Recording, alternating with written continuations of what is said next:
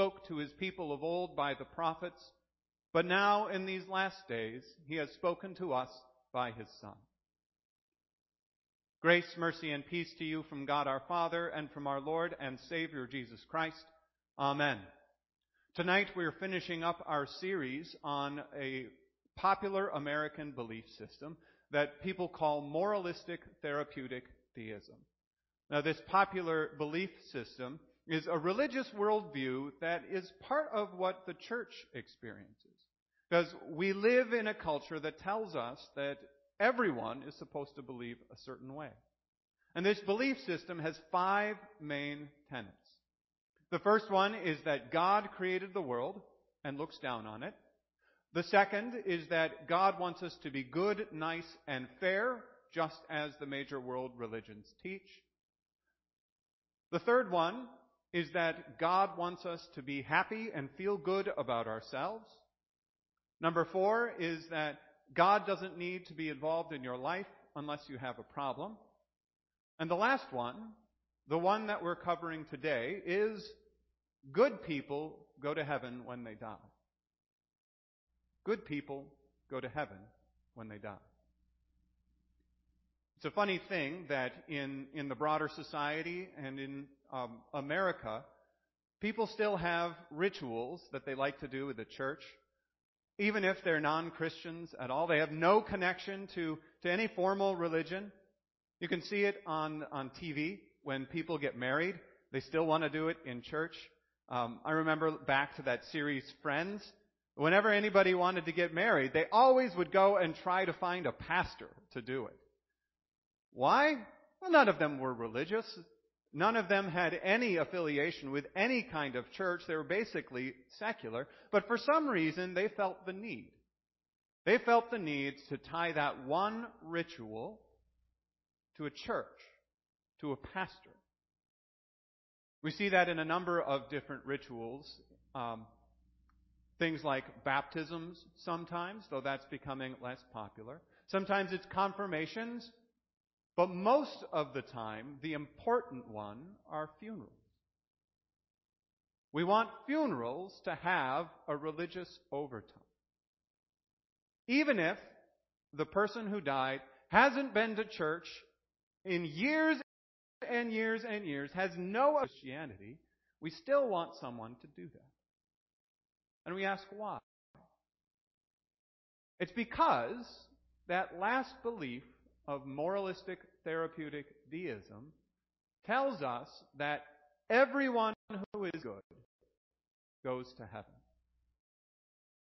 Now the big question about does it mean to be good? If good people go to heaven, if we think that just about everyone who is good is going up to the good place, what does it mean to be good? Now, there are two ways that you can come up with the idea of goodness in a person. The first one is comparing ourselves to other people, and the second is comparing ourselves to a standard. And I think most of us, when we think about being good people, we think about comparing ourselves to others. We are good people if we aren't as bad as others. And for most of us, that means we compare ourselves to what we think are really evil. Now, of course, the, the big comparison is that none of us is like Hitler, are we?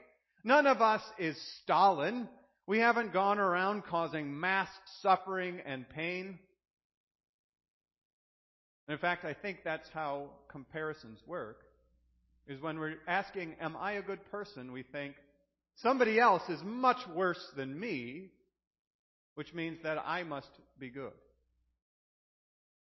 And now, that works really well for everyone, because then we get to decide whatever it is that means to be good, and we can look at only those people that are worse than us and say, yeah, I'm a good person, so I must be going to heaven. Now, the Bible looks at it a little differently. According to the Bible, there is a standard that we must apply. And that standard you can read in Deuteronomy chapter 30. It says, if you obey the commandments of the Lord your God that I command you today, by loving the Lord your God, by walking in his ways, and by keeping his commandments and his statutes and his rules, then you shall live and multiply, and the Lord God will bless you in the land that you are entering to take possession of it. But if your heart turns away and you will not hear, but are drawn away to worship other gods and serve them, I declare to you today that you shall surely perish. That's a standard. You have to love God and follow Him perfectly, and that is the only thing that makes one good. Now, I think for many of us, especially outside of the church, when we hear that standard, we say, how is it possible? Nobody can be good. What is it if a, a sin is, doesn't hurt anybody? How does it matter if we're just doing something, uh, something little? How could God judge anyone for that? Well, the Bible looks at sin differently than just saying it's uh, like having an account uh, where you just can't have too many sins, and if you cross the line, then you're a bad person. The Bible looks at sin as being independent from the source of life. That's what we see in the Garden of Eden. It's the condition of humanity is that we are independent of the source of life. When Adam and Eve went and ate the fruit of the tree of the knowledge of good and evil, they became aware that they could make a choice. That they could choose to turn away from God. And just being able to make that choice cut them off from the tree that was next to the tree of the, of the knowledge of good and evil, the tree of life. And so they did not have that tree to provide life. They did not have that connection to God to live by His might and His power and His grace. And so death came into the world. And when we do things that are against God's will, it's not that these things are especially wicked or horrible or should be criminal.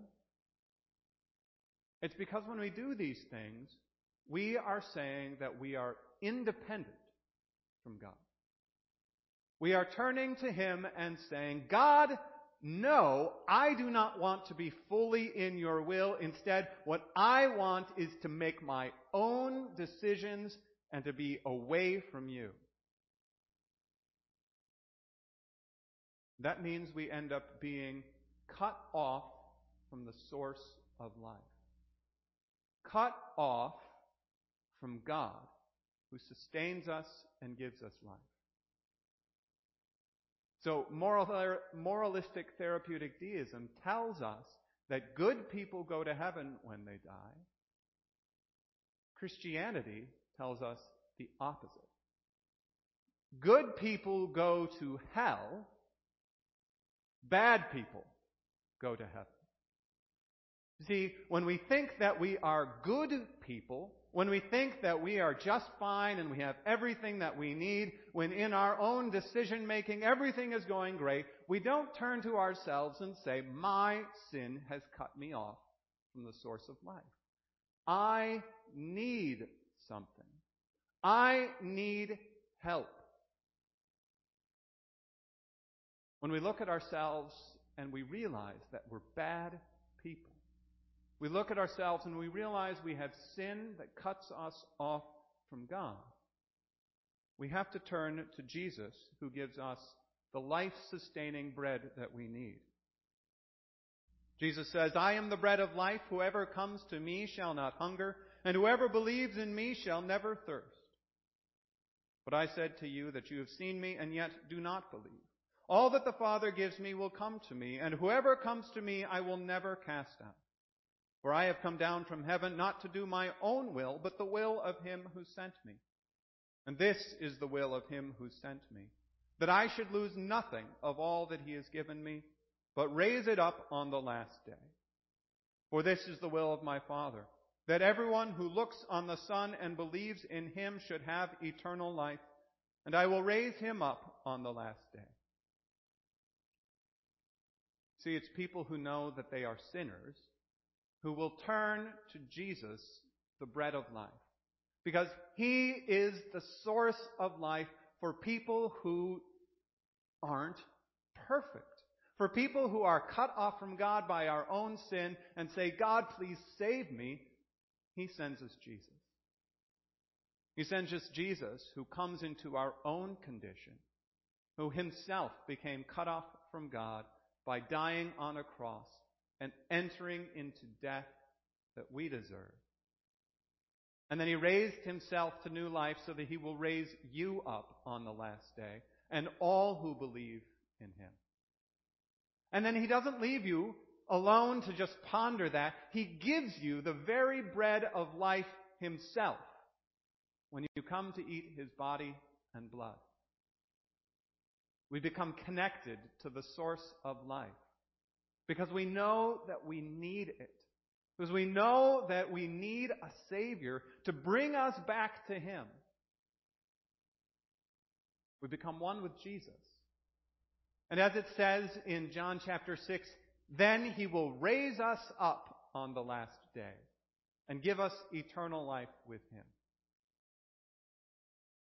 Now we in the church, we struggle with this. We struggle with the idea that good people can go to hell because we think there's such a thing as good people. We look out at the world and we see all these amazing people doing amazing things, and there are. If you look at the comparisons, in fact, many people outside the church are way better than those people inside the church. Sometimes they give more, they volunteer more, they do more, they care more. They're just wonderful people, and I know a lot of them. And I'm sure you do too. But what it is, is for us to continue thinking that we are good, for us to continue thinking that we have something, eventually we do something that makes us feel guilty, and we have to justify it. There's a song by Meghan Trainor that really runs through exactly how we do, do this. It's called Walk of Shame. And the song goes, in the chorus, it says, Well, please don't judge me. It was mad late. I had a lot to drink, but I was only being safe. It was a walk of shame. Don't act like you've been, you haven't been there. 7 a.m. with the bedhead. Everybody knows it's the walk of shame. But my daddy knows I'm a good girl. We all mistake, make mistakes in the drunk world. Everyone here's done the walk of shame. Do you hear all the ways she justifies herself? It was, it was late, so you can understand. I had to drink and I was being safe. It, it's not, not that bad. You've all done it. We've all been in the same place. My dad knows that I'm a good girl. There are all these reasons I shouldn't be judging myself. Why does she have to tell herself that? Because she doesn't believe it. And eventually there will become a point where you don't believe it either. Where you look at yourself and your justifications just don't do it. And when you're there thinking good people go to heaven, well, suddenly you're not a good person. What you need then is to be connected to life to eat of the bread of life that is Jesus. And he gives this gift freely to you. Now, often we continue thinking about this and we say, but that just isn't fair. How could God judge people who are doing these great people that I talked about? But you know what that's like saying? That's like saying, how could someone starve if they refuse to eat? There's food all around them, but they say, no, I will not be drawn into eating this food. I can live on my own. Doesn't work that way, does it? You need food to live. Or it would be like saying, how could someone be thirsty if they don't drink any water? The only way to not be thirsty is to drink. And we know that, so we do anything we can to get to it. We do anything we can to get the food we need, to get the water we need. And it's the same for Jesus. So we do anything we can to be included in Him, to eat his body and drink his blood and become a part of his church because that's how we have life. And without that, we only hunger. We only thirst. We have nothing. The only thing we can look forward to is death and hell. So it's not that good people go to heaven when they die. It's just the opposite. Good people who are confident in their goodness and their independence, they're the ones who turn away from, from life, who don't eat it. They're the ones who end up in death and hell for all eternity. See, it's the bad, the ones who repent, the ones who turn to God and say, Feed me, please, I can do nothing.